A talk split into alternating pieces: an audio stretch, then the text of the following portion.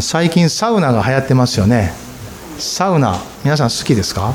よくテレビでもいろんな芸能人が自分のサウナ作ったりとかしてねそんなこともやってますけどサウナの用語なのか何かこの「整う」っていう言葉がありますよね「整う」最初何のこと言ってるのかなと思ってたんですけど「整う」なんか水風呂あサウナに入って水風呂に入ってそしてちょっとこう外の空気に当たりながらですねそれをこう繰り返しそうですね。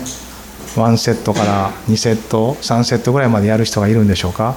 サウナに入り水風呂に入りそしてこう外の空気に触れてっていうのを繰り返してる間に体がすごく軽くなってこうふわっとした感じになる。そしてこう何か少し、まあ、トランス状態みたいなのになるそうですね。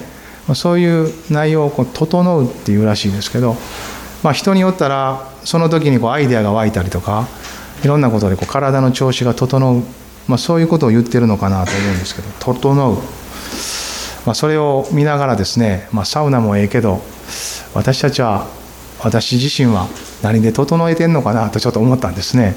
皆さん自分を生活を人生を何で整えておられますか？あなたの人生がいつも前に進み豊かに導かれようとする時一体何を受け取りそして心が晴れやかになりあなたは歩いておられるんでしょうね。ちょっと隣の人に「あなたも整ってますか?」と聞いてください。整う。なんか面白い言葉やなと思いましたけど、まあ、今朝も御言葉で整えられたらいいなと、まあ、そのように願いつつですが、まあ、この年先ほども御言葉散歩のあの、まあ、監読証明をお渡ししましたけど毎年ね続けながら、えー、聖書通読というものをしてるんですけど、まあ、2月からまた新しく読み出しまして私たちの教会ではあの、まあ、ちょっと変わった方法というか、まあ、3箇所からですね聖書の3つの箇所から読み進めながら1日に大体3章ぐらい読んでますよね。だから1年で、まあ、聖書全巻を読めるように、まあ、そういうプログラムを組んでやってますけど、まあ、創世記絵面記そしてマタイの福音書と、まあ、これ適当に選んでるというよりもですねあのマク・チェインという有名な人がいるんですけど、まあ、その人が作ったマクチェイン式聖書通読というのをちょっと変えてあの人のやり方ですると1日4章ぐらい読むようになるんですけど4章はちょっときついなと思うので3章ぐらいにして1年で旧新約を1回ずつ読めるようにしてます。マクチェイン式聖書通読で読むと旧約を1回新約を2回詩篇を2回、まあ、そういう読み方なんですね。で絶えず1日の中に新約が必ず入っているような状態を保っていくんです。そうしながら旧新約を両方でブーッと読み進めていく、まあ、そういうことを考えた人がいたんですよね。まあ、クリスチャンたちの歴史を通じてこの聖書にどう向かっていくか神の言葉に御言葉にどのように日ごとを接しながらまた生涯を通じてこの御言葉から命を得ていくかという取り組みがずっとなされてきているんです。私たちも今の時代に一つそういう取り組みの中にあると思うんですね、まあ、この創世記は神の天地創造を描いてますよね。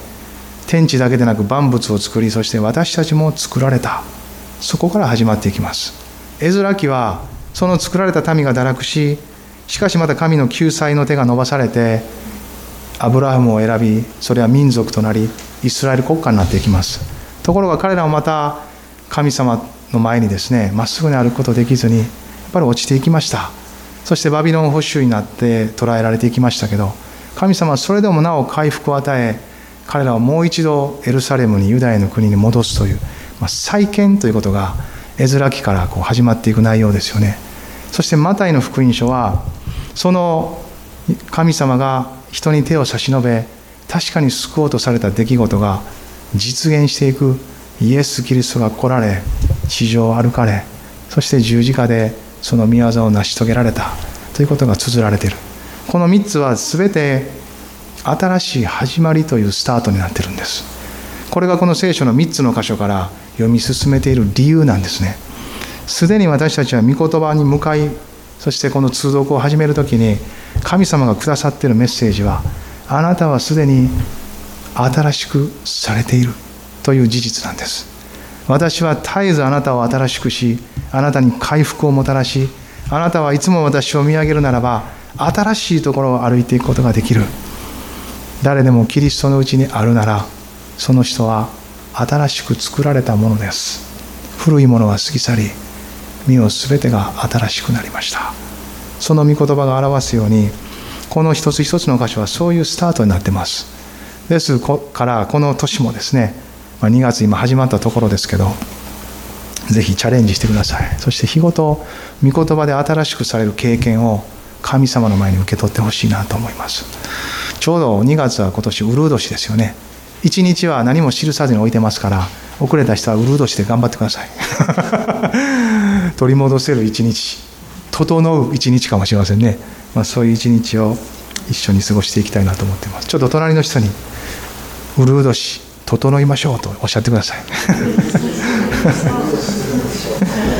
アメまあ、今日は1箇所最初に何箇所か聖書を開きたいなと思ってるんですけどヘブル人への手紙の12章の28節ここから始めたいなと思いますヘブル人への手紙の12章の28節ですまあ、聖書の終わりの方ですよね。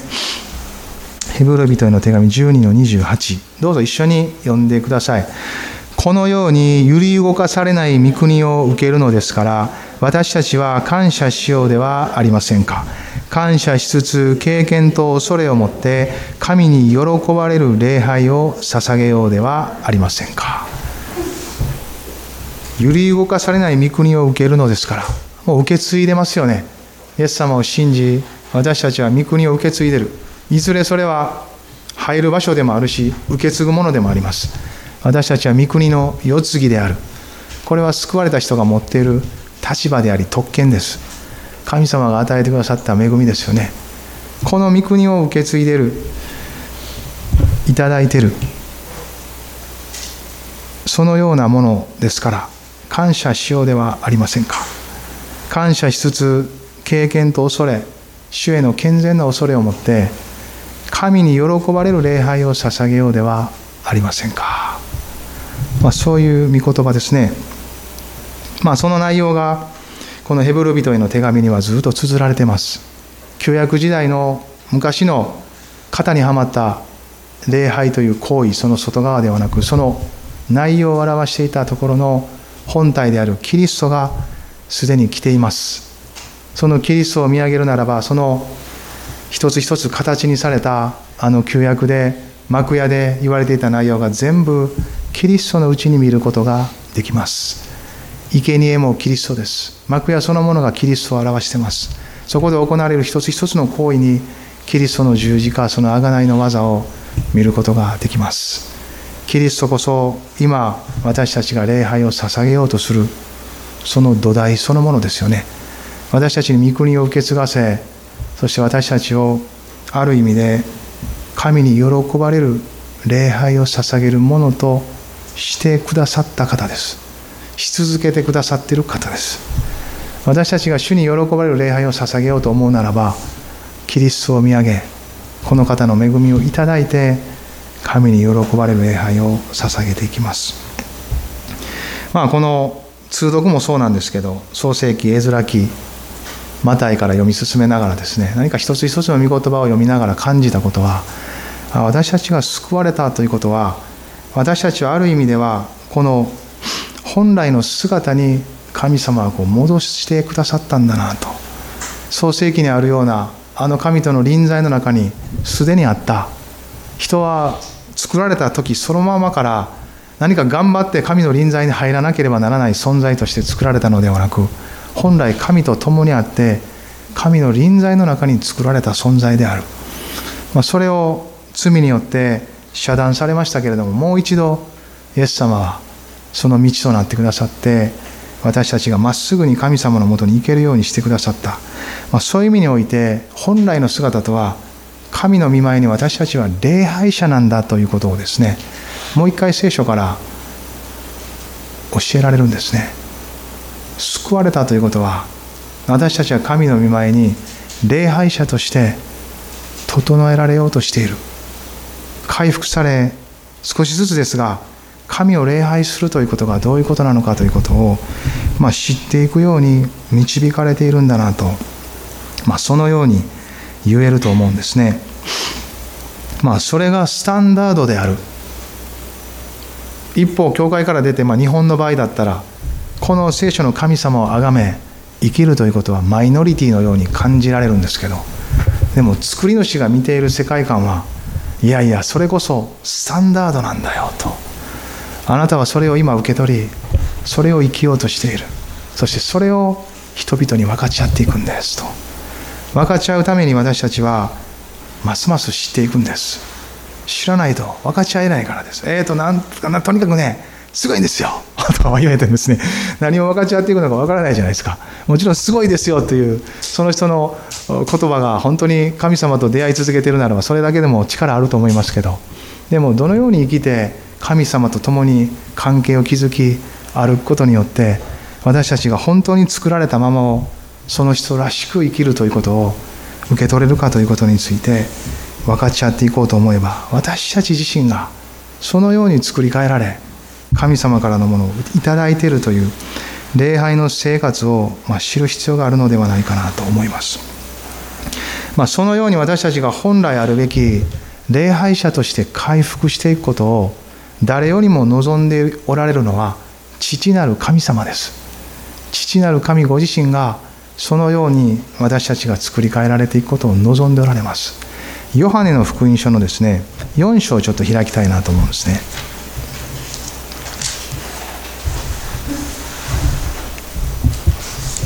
ヨハネの4章の23節。最近ちょっとこの箇所開くこと多いんですけどヨハネの4の23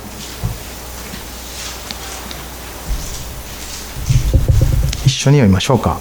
しかし誠の礼拝者たちが御霊と真理によって父を礼拝する時が来ます。今がその時です。父はそのような人たちをご自分を礼拝する者として求めておられるのです。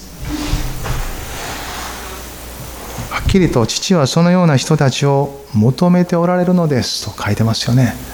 父なる神自身がご自身が誰よりも何よりもこの礼拝者を求めておられる。誠の礼拝者たち。というものを求めてるんですね。誠というのは真実ということですが御霊と真理によって父を礼拝する時が来ます。今がその時です。父はそのような人たちをご自分を礼拝するものとして求めておられるのです。私たちが誠の礼拝者になることは私たちから始まった欲求じゃないってことをまず受け取りたいんですね。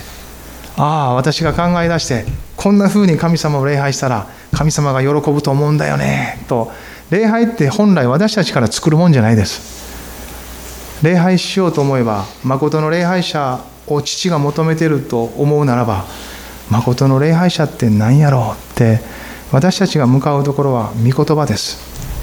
御霊と真理。真理とは御言葉を一つ指している言葉ですよね。御言葉。御言葉に向かうとどうなるんでしょうか。御言葉に向かうとええこと書いてますからね。私たちはちょっとこうへこむ時もありますよね。ああ御言葉こんな書いてるわ。大方なんか割と御言葉読んでへこむ人も聞きますね。こんなんできへんわ。難しいわ。とかですね、まあ、難しいって言葉もよく聞きますね。御言葉に向かうと。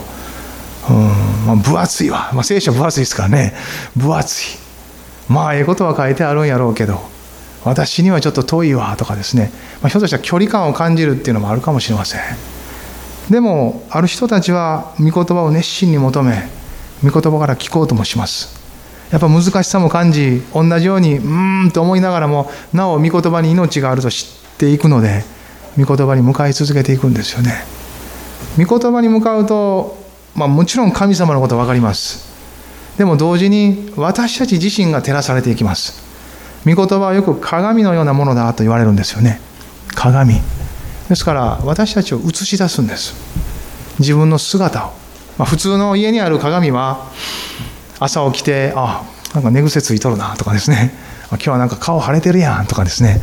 あ昨日うつ伏せに寝たからなみたいな感じでそういう私たちの目に見える姿を映すんですが御言葉は私たちの内側です。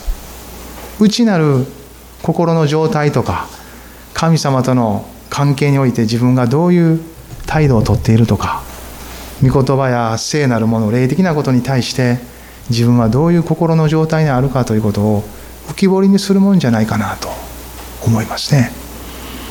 御言葉に向かうけれどもなんとなく心は何て言うかこうそんなに求めてる感じじゃないな読んでもなかなか入ってけへんなという時もあればなんかスッスッと本当にこう乾いた砂漠の大地にスコールがやってきてふーっと吸い込むように御言葉が染み込んでいく。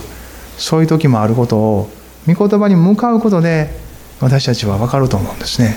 もっと言うたら御言葉にもう向かわん時でも分かりますよね。もう全然向かわれへんみたいな。御言葉に向かう気にもならんと。そんな時もひょっとしたらあるかもしれませんね。御言葉は私たちを照らして内側を浮き彫りにしていきます。そういう意味ではこの真理御霊と真理ということの中に真理は神様ご自身という意味もありますが同時に私たちの側の真実ということがあると思うんですね。ああ私は神様との関わりにおいて今こういうところにあるんだって。もし信じれなかったら信じれない。信じてるならば信じてる。信じてないのに教会に行っていいんでしょうか。いや信じてなかったらなおさら来てくださいと。信じてたらなおさら来てください。別にどっちでもいいんです。信じてる人もおれば信じてない人もおる。それが本来のある意味での教会の姿じゃないですか。姿。それが私たち側の本当の真実であるならばそのまま来たらいいです。信じてないこともある。信じてることもある。信じれてることもある。信じれないこともある。ここまでぐらいはまだなんか信じるというか受け取ってる。でもここから先はちょっとようわからん。時にはここから先のことは後にしてほしい。そんな場合もあるんじゃないですか。聖書にいろんな人出てきますよね。ヘロデっていう人出てくるじゃないですか。あのバプテスマのヨハネを斬首した人です。あの人はバプテスマのヨハネから神の国のことについて聞くことは喜んでたんですよ。でも彼がその神に従わないと生きていくならば最後の裁きについても語るとちょっと遠のいたんですよ。ああもうそこはそこはええわ。ちょっと牢獄に入れとこうみたいな。でも時々呼び出してもう一回ちょっと聞かせてくれって。神の豊かな恵み命あふれる富そのことについては聞きたかった。でもそうするためにはあなたは神を信じこの神に従って生きていくんです。と言われたらよし牢獄に入れとけ。とまた牢獄に入れるんですね。距離感を自分の采配で決めて自分が中心のままで神と関わろうとしてるんです、うん、それがまず、まあ、誰でもがある程度のスタートじゃないですか。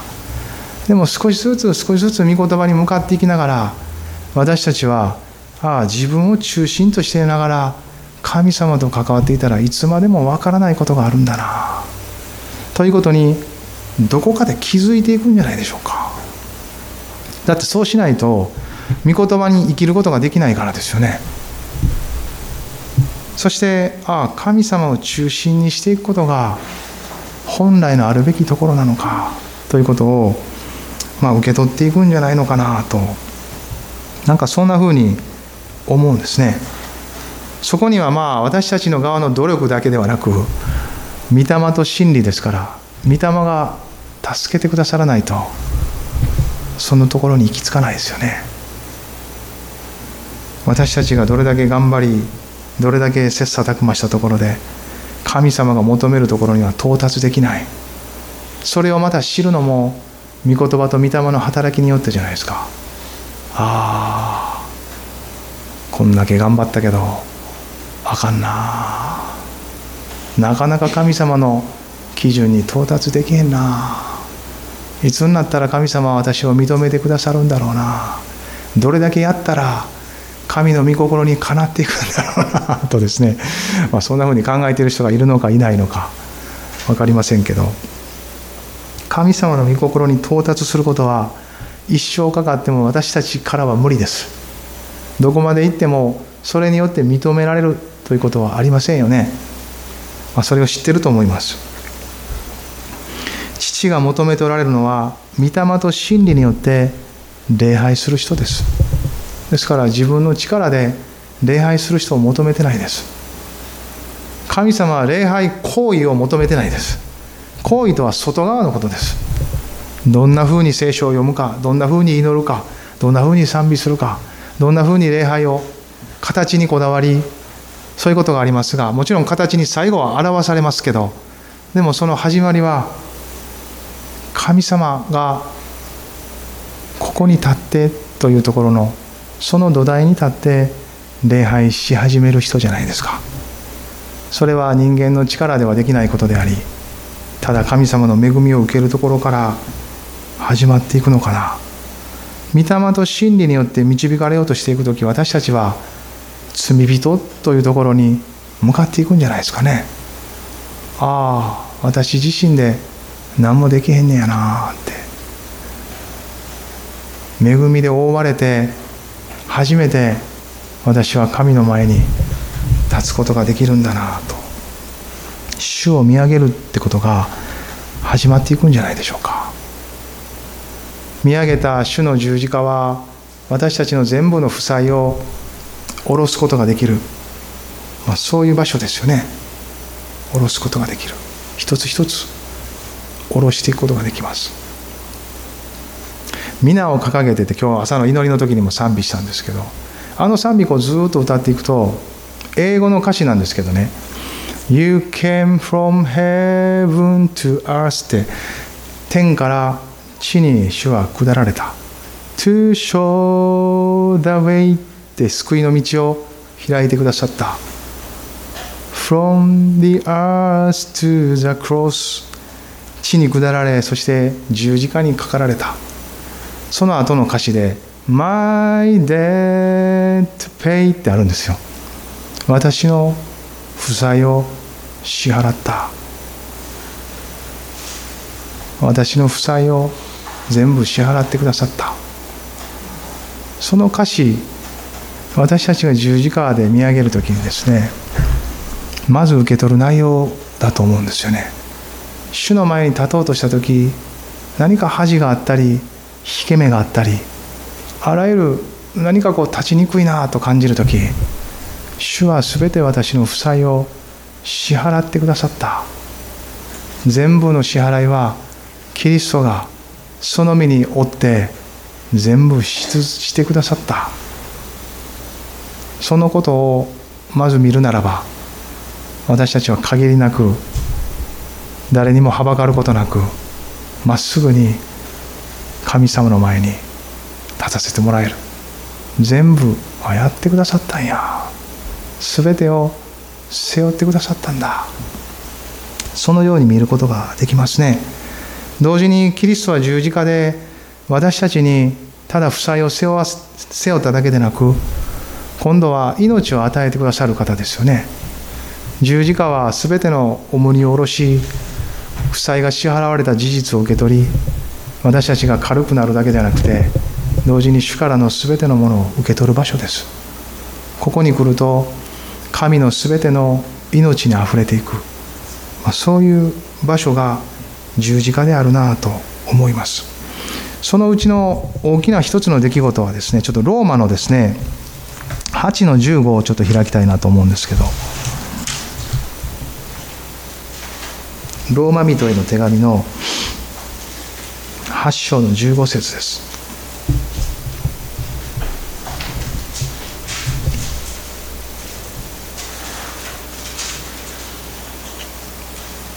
どうぞ一緒に読んでください。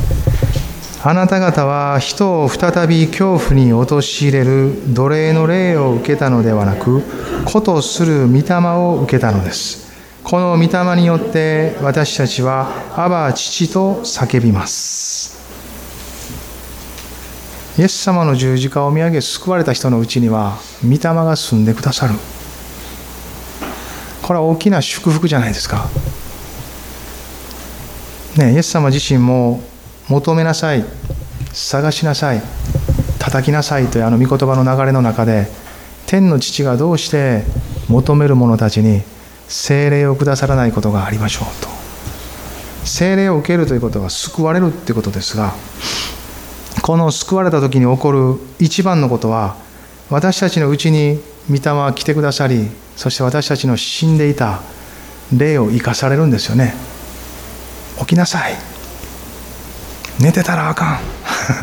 あなたは今まで寝てました。寝てたから神様が見えなかったんですよ。でも私は今あなたを起こしに来ました。起きなさい。目覚めた霊はですね神様を認識するんですよね。ああこの方が神様か。って。私はこの方の子供にされたんだ。そういう確かな認識を聖霊様は私たちのうちにくださるんですね。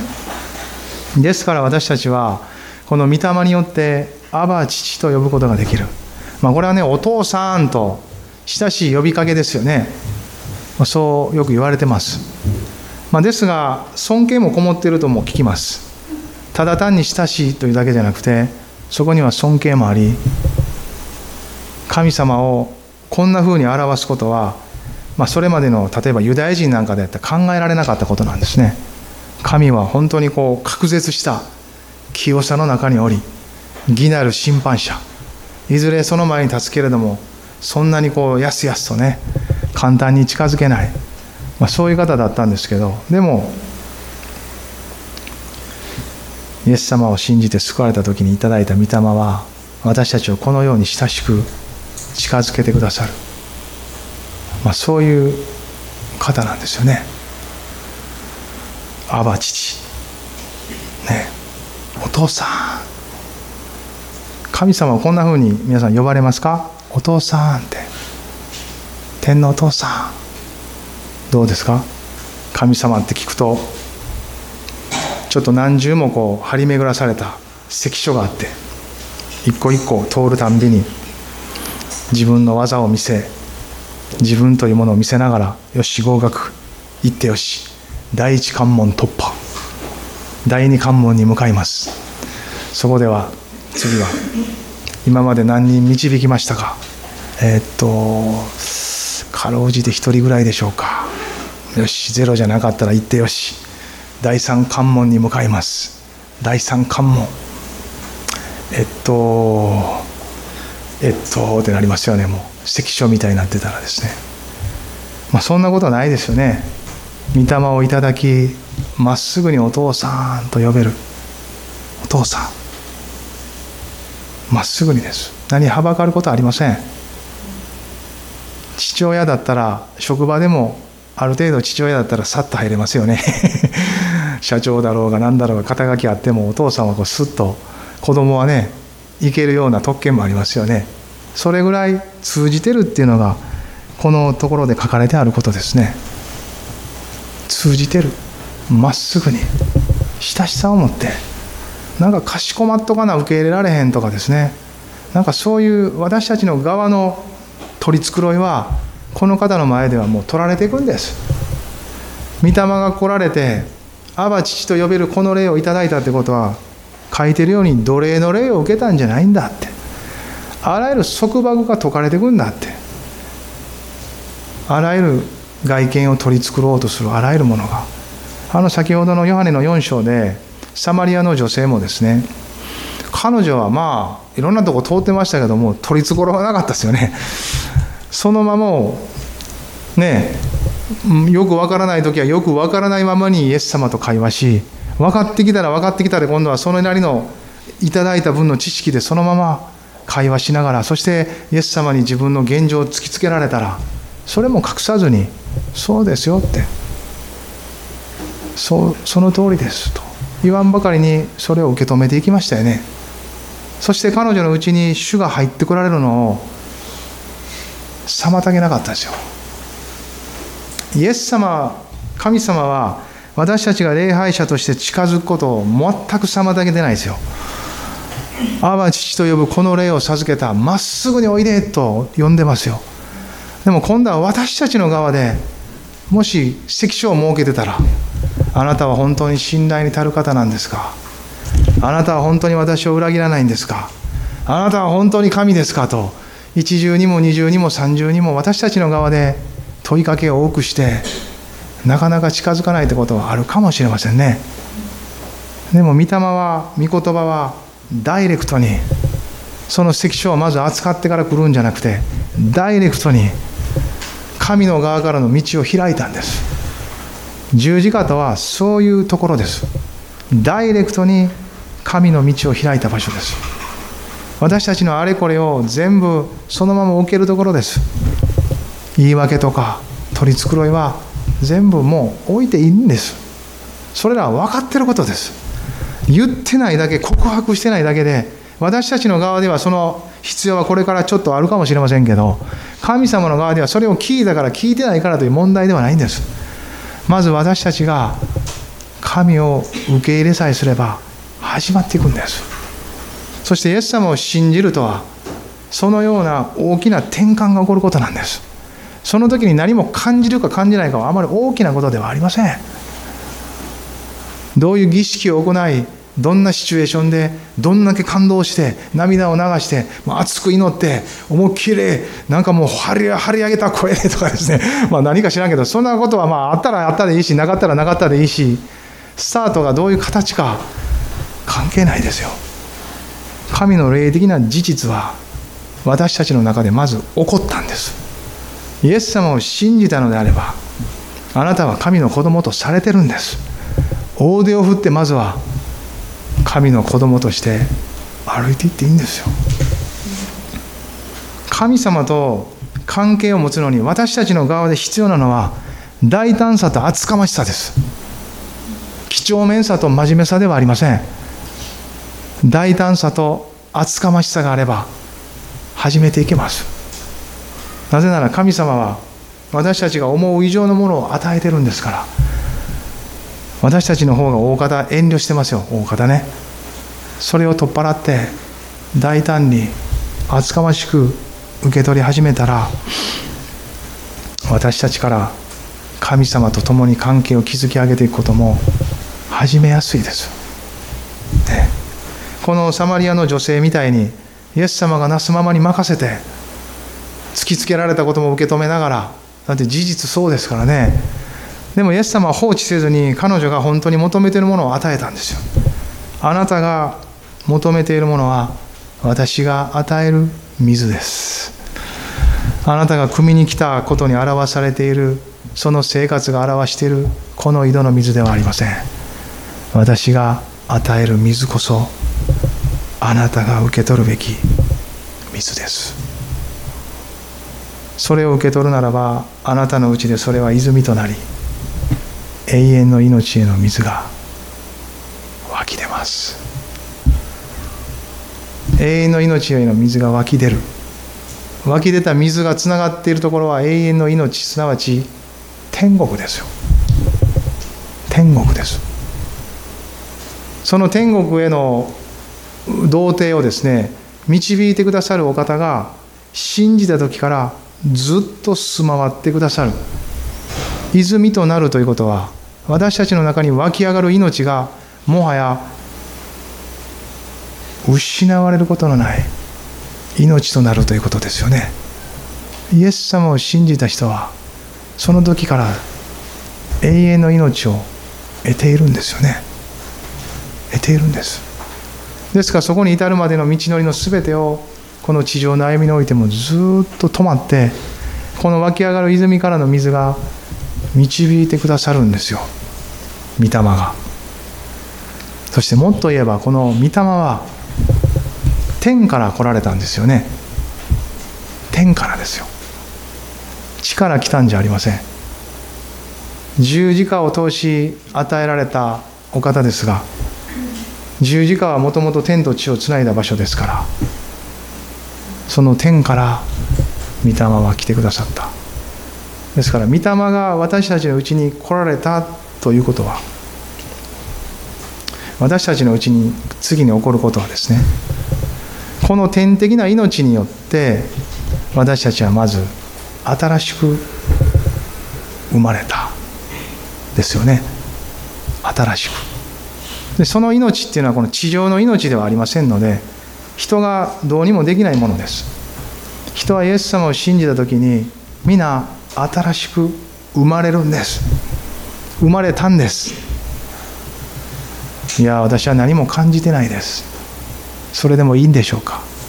いいです。御言葉に書いてあるから。イエス様を信じたら新しく生まれるって書いてるから。いいです。ニコデモとのやり取りでは新しく生まれなければ人は神の国を見ることできません。御霊と水によらなければ入ることもできませんとも問答の答えとしてはイエス様もおっしゃいましたよね。すなわち新しく生まれることができるからそうおっしゃってるんですよね。生まれるんです。生まれたんです。精霊の技によって私たちは申請した。パウロも一つ一つの手紙の中でそう書いてます。この経験は私たち皆がすでにいただいているものです。ですからまず私たちは私は新しく生まれたんだって喜びましょうよ。そのことを客観的にでもまずは。そうじゃないですか。赤ちゃんが生まれたらみんな嬉しいじゃないですか。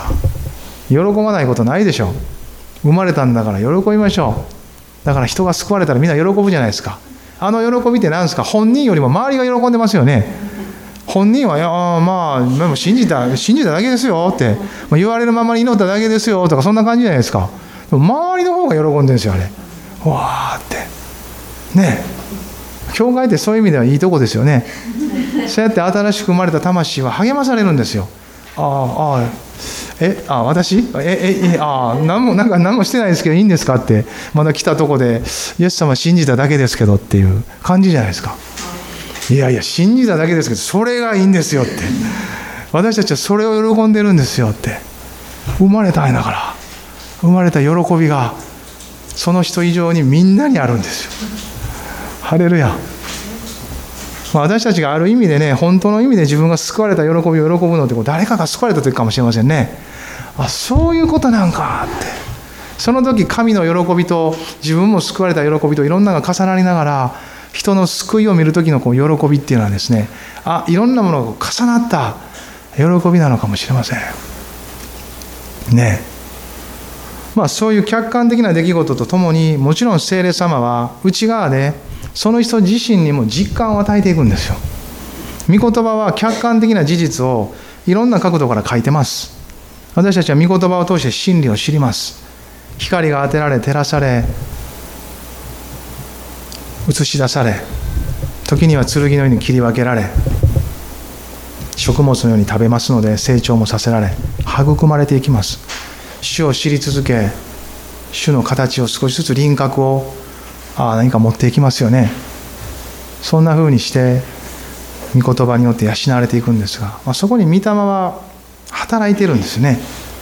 御言葉を読みそれを理解することができるのは御霊が働いてるからです。ある時ねこう御言葉を読んでてあこの御言葉そういうことか。分かった。ってなる時あれ御霊が働いてるんですよね。御霊が働きあ分かった。そうか。これ別にも大人でもそうですが子供たちでもそうですよね。子供の頃。子供の頃ね私子供って言っても中高生ぐらいやったかなと思いますけどある時こう通読何回も挫折してますよ私もね。その時も全然続けられませんでしたけど創世紀から出世エジプト記念までやったんですよ。でその時にあの杉越の子羊がほふられるとこあるじゃないですか。あここまで来た時にですね杉越って分かったんですよ。あ杉越ってそういうことか。神様があの言うじゃないですかモーセたちに。血をねあの入り口の門柱と鴨居のところに塗りなさいと。その血が塗っているところはこれから私がエジプトにもたらす災いの時に杉こそって言うんですよね。杉こそ。あ杉こそってそっから来てるんか。なるほど。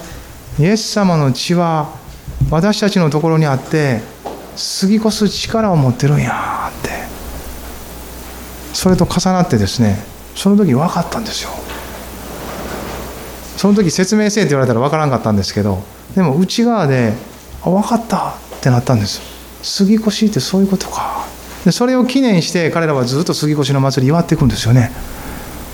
視覚的にねあの頃はまだ精霊様もおられないしもうおるけどまだ一人一人には下ってないから。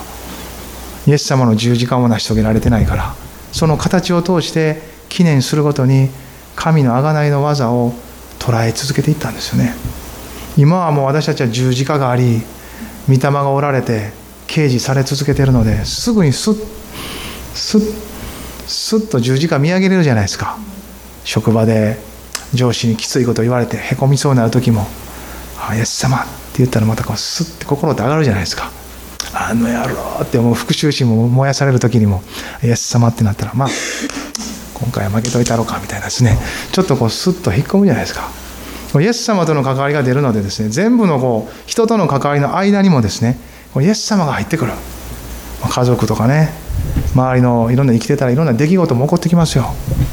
急な出来事驚くようなまた落ち込ますようなあらゆる出来事がやってきます。心配もやってきますね。そんな時にも今までもダイレクトにそれに当たるしかなかった。こうやってああやって、えっと、電話してああどうしようどうしようああしようっても最後は自分の中でもこんなになってわあってなりますけど今はもうイエス様ってなったらですねその出来事と心配事の間にもこうイエス様が入られてクッションができますよ。すると命が溢れていきますね。その出来事そのものが急に変わるわけでもなく当たらないといけないですけどでもクッションができます。ああイエス様。ああイエス様。って。イエス様との関わりがそんなふうに生きたものになっていく。精霊様なんですよ。神様をリアルに感じさせ御言葉が真実であり生きている生活の中に神がおられると私たちに感じさせ信じさせてる。その力は精霊様なんですよ。御霊がそれを与え私たちはそれを受け取ってます。それを御霊の働きと受け取っていくならばますます御霊が働いていることを私たちは知っていきます。目には見えないけど風のように吹きそして確かな見業を私たちのうちに働かせていかれてるんですよね。どうですか皆さん？御霊の働き喜んでますか？受け取っておられますか？父がそのような人たちを求めておられる。御霊と真理によって神を礼拝する人。フォームにとらわれすぎない。礼拝行為ではなく礼拝者を求めておられる。ですよね。神は霊ですから神を礼拝する人は御霊と真理によって礼拝しなければなりません。あやっぱりそれは内側のことですね。なるほど。キリスト教は心の宗教ですか。なるほど。もう場所も関係ないやり方も関係ない。心さえ心からと言っておけば私たちは真の礼拝者ですか。誠の礼拝者なんですか。ちゃいますよね。御霊と真理によって命あふれて生きる人たちはその体をも神に捧げていくんですよね。ローマ書の12章のですね一節を開きたいなと思うんですね。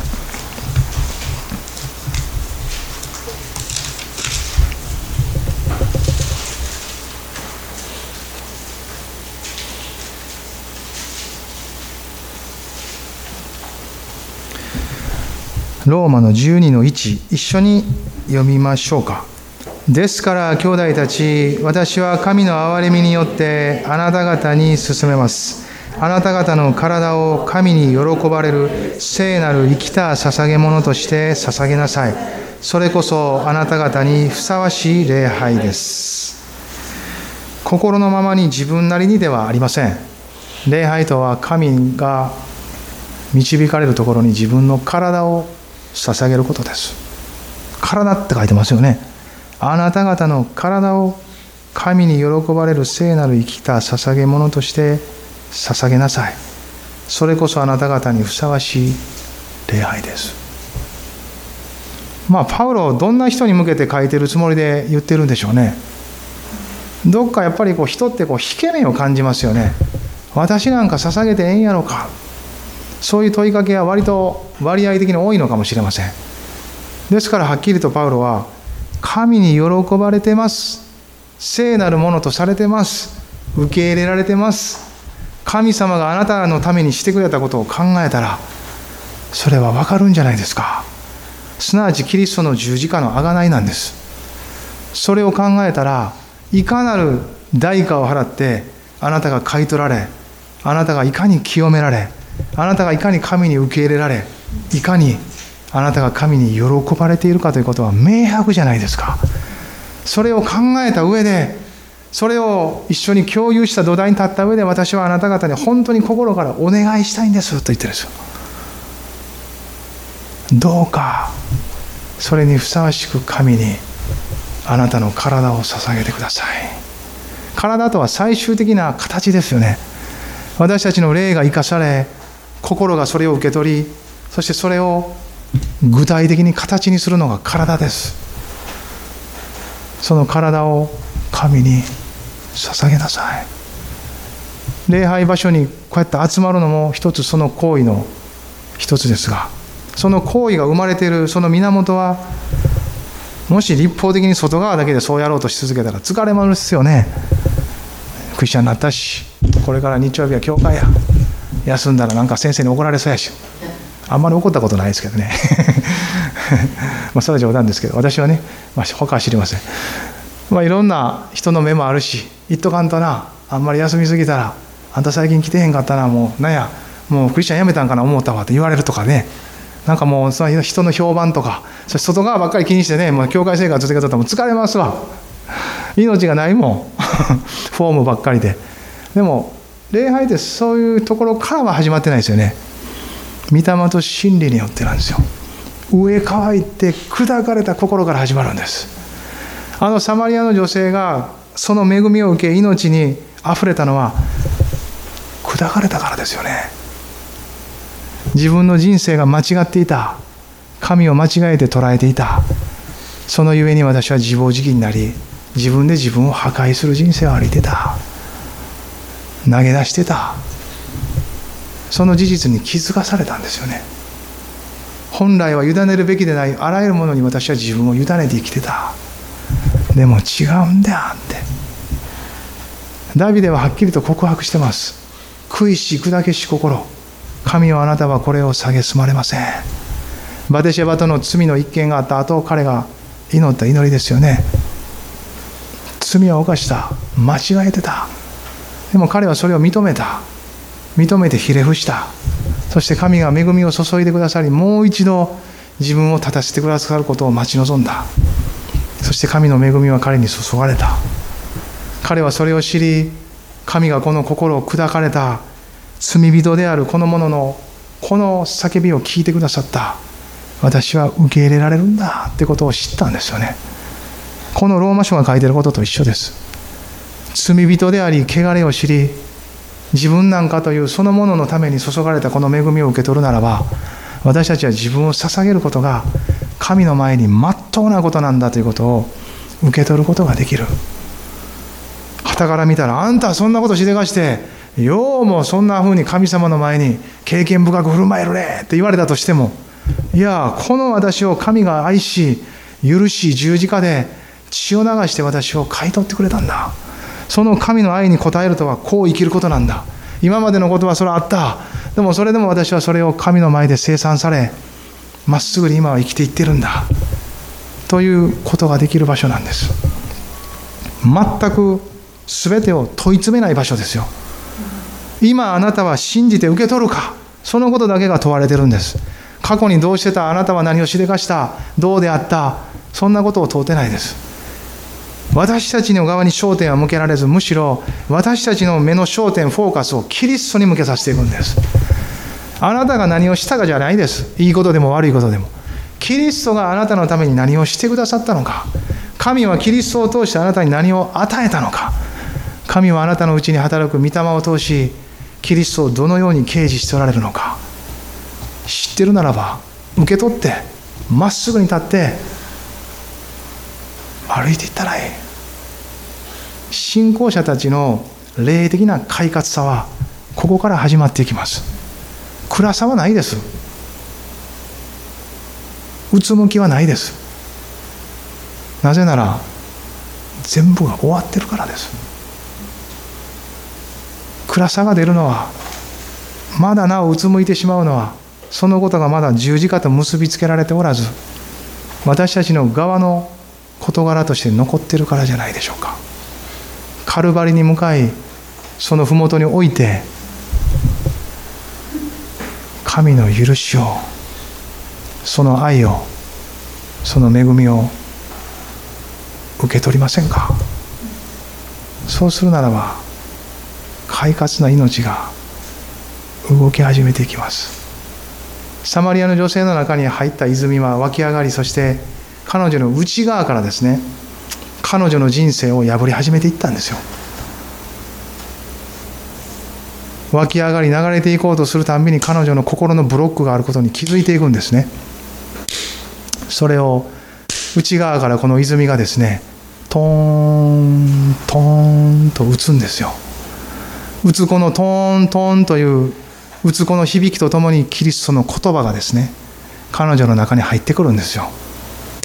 泉はもう井戸の傍らでねイエス様と話し始め主が私が与える水を飲むものはと言った時から入ってるんですよ。彼女の心は開かれそれをスッと受け取ったんです。御霊は働きそして彼女の目は少し開いて彼女はイエス様のことを預言者と呼び出すんですよね。先生と言ってたところから預言者ですってなるんですよね。明らかに霊の目が開かれていってるわけですよ。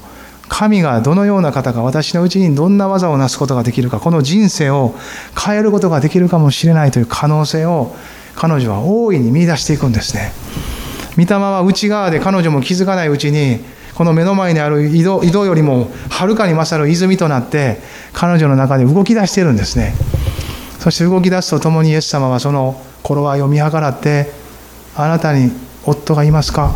連れてきなさいと問題の核心に触れていくんです。するとその泉はですねさらなるちょっとこう激しさを持ってこうスコンスコンと内側ですね働き出すんです。イエス様の言葉とともに彼女の心は一瞬沈みますけれども同時にその事実に気づきながらそしてイエス様の言葉の響きの中に私が本来求めているものはこの方の中にあるということに気づいていくんです。知らんと求めとったんです。無知やから仕方がないです。でも照らされた光に応答するならば変わるんですよ。私たちの肉も相変わらず肉的な思いで自分の技を成し遂げようと必死になってます。でも信じた人のうちにおられる御霊は神の技をなそうと私たちの中でも湧き上がりそして動きを止めてないです。この動きに合わせてあなたが外側からね、まあ、ある意味では外側から受ける御言葉やさまざまな状況を通る中で御霊は働き続け心をドアをノックし続けておられるんです。このサマリアの女性のようにですねある時私たちは分かった。ってなるんです。主が私の人生の主です。明け渡していくことが始まるんですよね。自分中心が取られるんです。神が私の人生の主です。これは御霊なる主の働きですね。卵が帰る時のひよこちゃんみたいなもんですよね。内側からですよ。外側から割ったら死にますよ。ハレルヤ。イエス様は頃合いを見て声をかけ彼女を導きましたがそれは内なる命がもう生まれようとしてるからでしたよね。だからちょっと温めたんですよね。ハンマーでちょっと助けようかって言ってバーンって割ったら終わりですよね。むしろ外から出す行為というのは温めたんですよ。ああもう割れそうやな。来そうやな。温めようか。愛です。神は愛です。私たちを裁いたり断罪したり非難して破れさすことはないです。愛で温められて人はああこの中よりもその外の方が温かいなってことに気づき出てくるんです。さあ立って出ておいで。愛しい人よカモシカよ。私の愛する人よ立って出ておいで。あなたの踊る季節がやってきたから。さあ春が来て花は咲き野は山は彩られ歌の季節がやってきた。さあ立って出ておいで。それが神様の、まあ、やり方というかなさることじゃないですか。愛して愛して愛してなんですよね。どこまでも愛して愛して主よいつまで愛するんですか？主よいつまで許すんですか？主をいつまで受け入れていつまで祝福せなければならないんですか？私はずっと損をしている気がします。いつまでですか主よ？7を70倍するまでです。490回ですか。そういうことではありません。ずっとです。神様ってそういう方ですよね。ずっと愛してくれる。許してくれる。そういう時が来ている。今がその時です。どういう時ですか？イエス様が来られたから十字架で成し遂げた。神の時はもう終わった。ですよ。あとはそれを受け取る人たちの時です。それはどういう時ですか？いつですか？明日ですか？明後日ですか？1年後ですか？10年後ですか？100年後ですか？もうちょっと世の中を楽しんでからですか？自分の思いにふけてからですか？やめられないその自分のいろんなことを何かこうやりきってからですか？特進してからですか？自分が納得してからですか？全部が備えられてからですか？いつですか？信じた時です。あなたが信じた時神の時と結ばれて十字架の命があふれ出し精霊は働き出します。それが今がその時という時です。立ち上がって祈りましょう。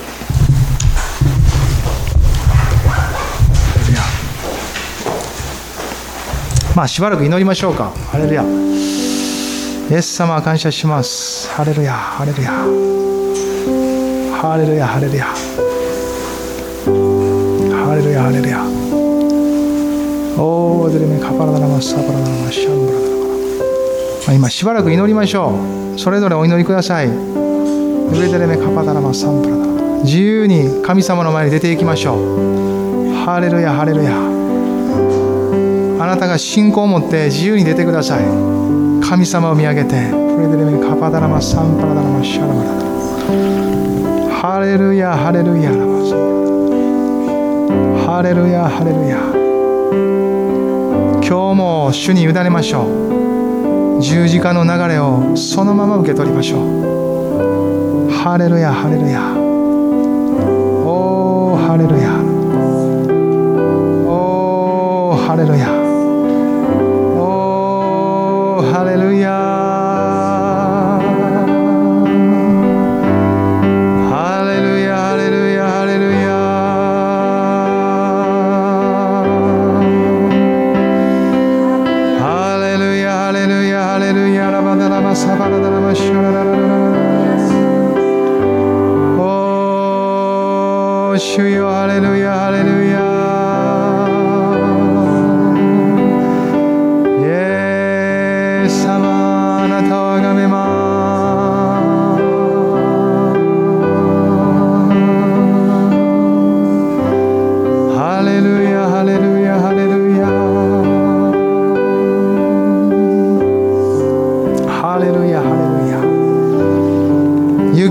ですが確かな御霊の働きを私たちは受け取っていきます。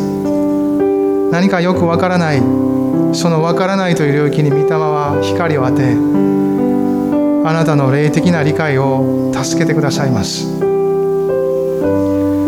何かもうそういうよくわからないことを求めることに疲れた。どこか諦めみたいな何か私にはもう関係ないのかなと思っているようなそういう心もですね主に預けていくならば御霊が働いていかれます。神様が働くのはどのような形かタイミングか誰にも分かりません。でも風は吹き御霊の技はなされていきます。私たちはそれを受けて今日までを歩いてきました。大胆に厚かましくそしてその方が豊かに働いてくだおられることを信じて待ち望んでいくなら私たちはそれを受け取っていきます。ハレルヤハレルヤ。大胆に信じましょう。厚かましく受け取りましょう。もし私なんかというものがあれば私なんかは置きましょう。キリストが命を懸けて愛したのはあなたです。神がキリストを通しその血を流してまで愛したのはあなたです。あなたは愛されてるんです。愛されて許されてるんです。受け取ってください。大胆に受け取りましょう。愛されて許されて祝福されてるんです。ハレルヤ。ハレルヤ。ハレルヤ。ハレルヤ。喜びましょうよ。感謝しましょうよ。神様の恵みをその愛をその許しを大胆に受け取り主の前に応答しましょうよ。ハレルヤハレルヤ。アバ父と呼ぶこの霊を与えられた。お父さんと呼んでみましょうよ。天のお父さんとお父さんと呼んでみましょうよ。天のお父さんと父なる神様とあなたと親しい関係にあることを感謝しますと。その交わりの中に続けて生きていきますと。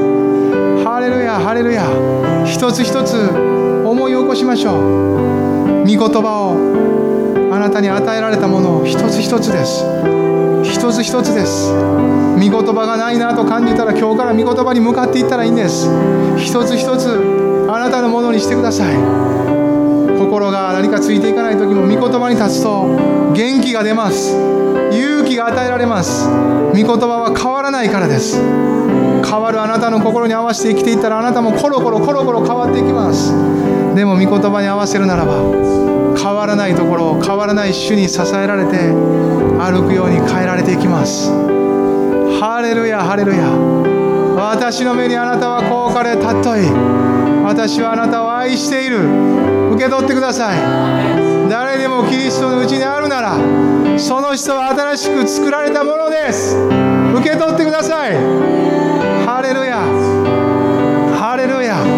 何度でも受け取りましょう。何度でも御言葉に立ちましょう。何度でも何度でも神様の声に立ちましょう。何度でもです。何度でもです。何度でも何度でもです。何度でもです。あなたの心が何回同じことを繰り返してんねんと突っ込んでも何度でもですよ。何度でもそこに立ったらいいんです。何度でもそこから始めたらいいんです。何度でも何度でもです。神様の子供なんですから遠慮しなくていいんです。何度でも何度でもそこに立ったらいい。主はずっと語った言葉を取り下げずあなたがそこに立つことができるように待ってくださっている。その言葉は永遠に失われることのない言葉です。何度でも何度でもです。毎週のようでもいいんです。教会に来てその御声に耳を傾けその言葉で何度でもやり直したらいいんです。何度でも新しいところに立って何度でもそこから歩き始めたらいいんです。何度でも何度でもですよ。何度でもです。何度でもです。ハレルヤハレルヤ。神の愛は尽きることがありません。耐えることがないんです。耐え果てないんです。神の愛によって生きる者たちもその愛によって日ごと注がれるその精霊による神の愛によって満たされ続けていくんです。ハレルヤハレルヤ。それは人に流れ分かち合うべき愛にもなっていくんです。ハレルヤハレルヤ。心配しなくてもあなたのうちで湧き上がるものを受けて満ち溢れたら流れていきます。生きている人生の中で流れていきます。ハレルヤハレルヤ。私たちは救いの泉から水を汲み続けて分かち合うんです。この泉は尽きないからどれだけ分かち合っても尽きないから汲み続けていくんです。汲んで汲んで汲み続けて飲んで飲んで飲み続けて私たちはそこに浸って浸って浸ってこの中で生きていくんです。流れていくんです。流れの中に浸り続けて一緒に届いていくんです。ハレルヤハレルヤ。この川の流れゆくところ全てのものが生きるんです。生きていくんです。ハレルヤ。ラバカバダラマサパラダラマシャララバラカンバラダラマサパラダラマ。ハレルヤハレルヤハレルヤ。主よ。